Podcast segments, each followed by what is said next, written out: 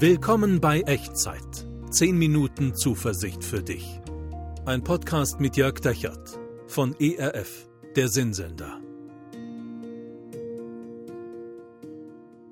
Hallo und herzlich willkommen zu einer neuen Folge von Echtzeit. Hier sind 10 Minuten Zuversicht für dich. Mich inspirieren mutige Menschen, wenn ich die im Film sehe oder natürlich auch im echten Leben, in der Geschichte und auch so die mutigen Männer und Frauen der Bibel. Ja, Männer sind es ja meistens vordergründig, vielleicht weil Männer sich öfter dann so mal auf die Bühne drängen und öfter darüber reden, wie mutig und was für mutige Kerle sie sind. In der Realität sind es aber oft Frauen, die mutig sind. Und ich glaube, bis heute ist das ein bisschen unterbelichtet, besonders auch in der Bibel, in traditionellen Kulturen. Aber ab und zu, ab und zu blitzen sie dann auf, die Geschichten von mutigen Frauen. Und ich glaube, wir können von ihnen viel lernen. Drei dieser mutigen Frauen findest du im Stammbaum von Jesus Christus, ganz am Anfang vom Neuen Testament, im Matthäusevangelium Kapitel 1. Drei mutige Frauen, von denen du und ich heute Zuversicht lernen können. Und mit einer von denen fangen wir an. Sie sind alles andere als Superheldinnen. Eine Hure, eine Ausländerin, eine Teenagerin, so kann man das vielleicht mal ganz plakativ sagen. In der damaligen Kultur und nicht nur in der damaligen eher unwahrscheinliche Kandidatin für mutige Frauen, für eine unwahrscheinliche Kandidatin für so einen glänzenden Stammbaum von Jesus, dem Retter der Welt. Aber Jesus schämt sich nicht, diese Frauen in seinem Stammbaum zu führen. Im Gegenteil. Also, wir können heute von diesen Frauen lernen, was es heißt, mutig zu glauben, mutig zu leben. Und heute schauen wir uns die erste von den dreien an. Rahab. Wir schauen uns an, wie Rahab ihr Leben riskiert und dem Plan Gottes vertraut. Und vielleicht bevor wir reinschauen in die Bibel, erkläre ich dir so ein bisschen den Kontext, das, was da eigentlich gerade abgegangen ist, das, was da gerade passiert. Das Volk Israel zieht aus der Knechtschaft in Ägypten ins sprichwörtliche gelobte Land. Und kurz bevor sie ankommen im gelobten Land, schicken sie Kundschafter aus, um mal so zu schauen, wo sind die militärischen Stützpunkte, wie stark sind die Feinde, die da leben, wie sieht es in den Städten aus. Und zwei Kundschafter kommen in eine der befestigten Städte nach Jericho. Genau, die Stadt mit der Mauer und den Posaunen. Aber das kommt erst später. Und die Kundschafter schleichen sich ein und dann ist es schon spät und nachts werden ja die Tore bei einer befestigten Stadt immer zugemacht damals. Und sie müssen irgendwo übernachten, wo niemand nach ihrem Ausweis fragt. Und die einzige Möglichkeit, die sie finden, ist eben bei einer Hure, bei Rahab. Die ließ man auch nicht im Stadtzentrum wohnen, sondern so weit außen, wie es irgendwie ging. Also die hatte so eine kleine Hütte, so ein kleines Haus direkt an die Stadtmauer gebaut. Und dort, dort verstecken sich die beiden Kundschafter. So, und jetzt, jetzt gucken wir rein in diese Geschichte. Und wir finden sie im Buch Josua im Alten Testament, Kapitel 2, Abvers 2. Da wurde dem König von Jericho angesagt, siehe, es sind in dieser Nacht Männer von den Israeliten hereingekommen, um das Land zu erkunden. Da sandte der König von Jericho zu Rahab und ließ ihr sagen, Gib die Männer heraus, die zu dir in dein Haus gekommen sind, denn sie sind gekommen, um das ganze Land zu erkunden. Also der König braucht nicht lange, um sich zu überlegen, wo könnten die sich versteckt halten. Ähm, in, in, einer normalen Unterkunft, bei einer normalen ähm, Familie würde das sofort ausfallen, aber bei einer Hure, da gehen fremde Männer ein und aus, da guckt keiner so genau hin. Da sind die. Und dann lässt er zu Rahab schicken, schickt seine Soldaten hin und sagt, hier, die sind bei dir, gib sie raus, die gehören zu unseren Feinden, die wollen uns nichts Gutes. Gefährlich für Rahab, gefährlicher Vorwurf, wenn dein eigener König sagst, du kollaborierst mit dem Feind. Erst recht für eine rechtlose Frau, wie eine Hure damals wie Rahab, der niemand öffentlich beistehen wird. Und Rahab? Vers 4. Aber die Frau nahm die beiden Männer und verbarg sie. Und sie sprach, ja, es sind Männer zu mir hereingekommen, aber ich wusste nicht, woher sie waren. Und als man das Stadttor schließen wollte, als es finster wurde, da gingen die Männer hinaus, und ich weiß nicht, wo sie hingegangen sind. Jagt ihnen eilends nach, dann werdet ihr sie ergreifen. Sie hatte sie aber auf das Dach steigen lassen und unter den Flachsstängeln versteckt, die sie auf dem Dach ausgebreitet hatte.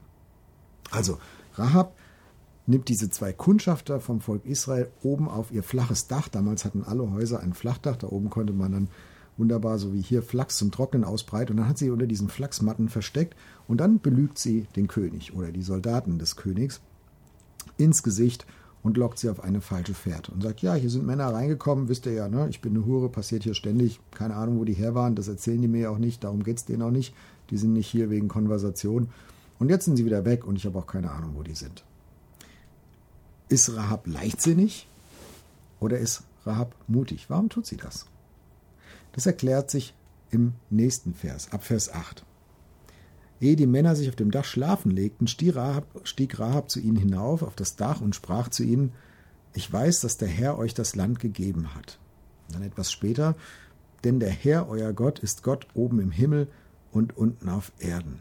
Also die Hure steigt zu den Kundschaftern aufs Dach und redet ihn, mit ihnen über Gott und Gottes Absicht und das, was sie, das bisschen, was sie verstanden hat von denen. Und sie sagt, weil Gott auf eurer Seite ist und nicht auf meiner, nicht auf unserer hier in Jericho, deswegen, deswegen möchte ich mich nach dem richten, was Gottes Absichten sind. Was gegenüber meinem eigenen König wie Mut aussieht, ist gegenüber Gott doch einfach nur logisch.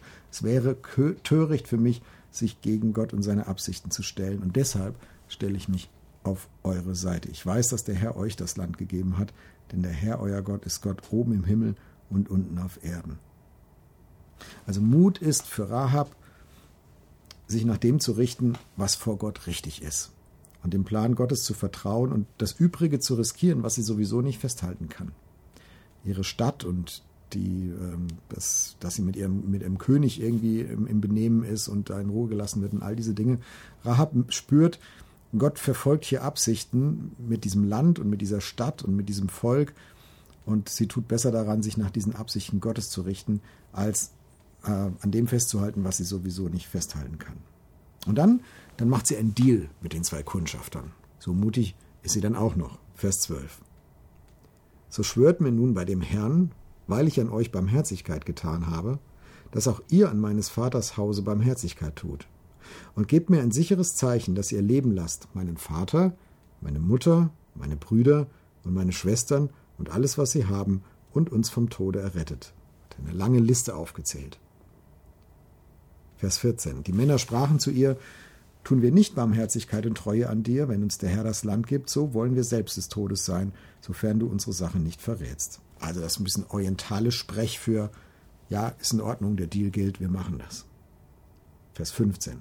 Da ließ Rahab sie an einem Seil durchs Fenster hinab, denn ihr Haus war an der Stadtmauer und sie wohnte an der Mauer. Also das Fenster zeigt dann nach außen, raus aus der Stadt und da lässt sie sie an einem Seil runter und die Kundschafter können zurück zum Heer Israels flüchten.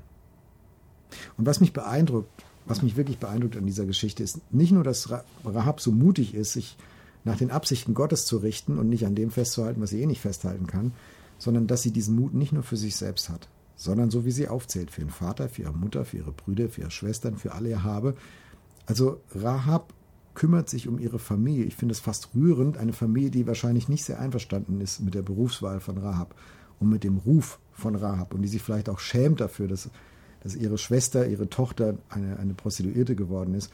Und genau für diese Menschen setzt sich Rahab ein. Das ist wirklich mutig. Mut ist für Rahab, dem Plan Gottes zu vertrauen. Für sich selbst und für andere. Und vielleicht koppelt diese Geschichte bei dir gerade an. Vielleicht dockt sie bei dir an, bei etwas, was du gerade erlebst, was du gerade erlebst. Und ich möchte einfach Mut machen, dich an Rahab ein Beispiel zu nehmen und dich von Rahab inspirieren zu lassen. Lass dich nicht, von, lass dich nicht äh, davon abhalten, das Richtige zu tun, durch, durch andere, die, die irgendwas von dir halten oder nicht von dir halten. Vielleicht ist dein Leben nicht so klasse gelaufen. Vielleicht bist du mal falsch abgebogen. Vielleicht mehrfach. Vielleicht ist das auch schon lange her. Vielleicht sagst du ja, ich habe zu Recht, werde ich von den anderen geschnitten und links liegen gelassen und ich habe da einfach Fehler gemacht und ich, ich habe mich doof verhalten. Weißt du, es ist nie zu spät, eine mutige Entscheidung zu treffen und mutig dem Plan Gottes für dein Leben zu folgen. Für dich selbst und für andere. Und ich schlage vor, dass wir mal so ein kleines Mutgebet gemeinsam sprechen.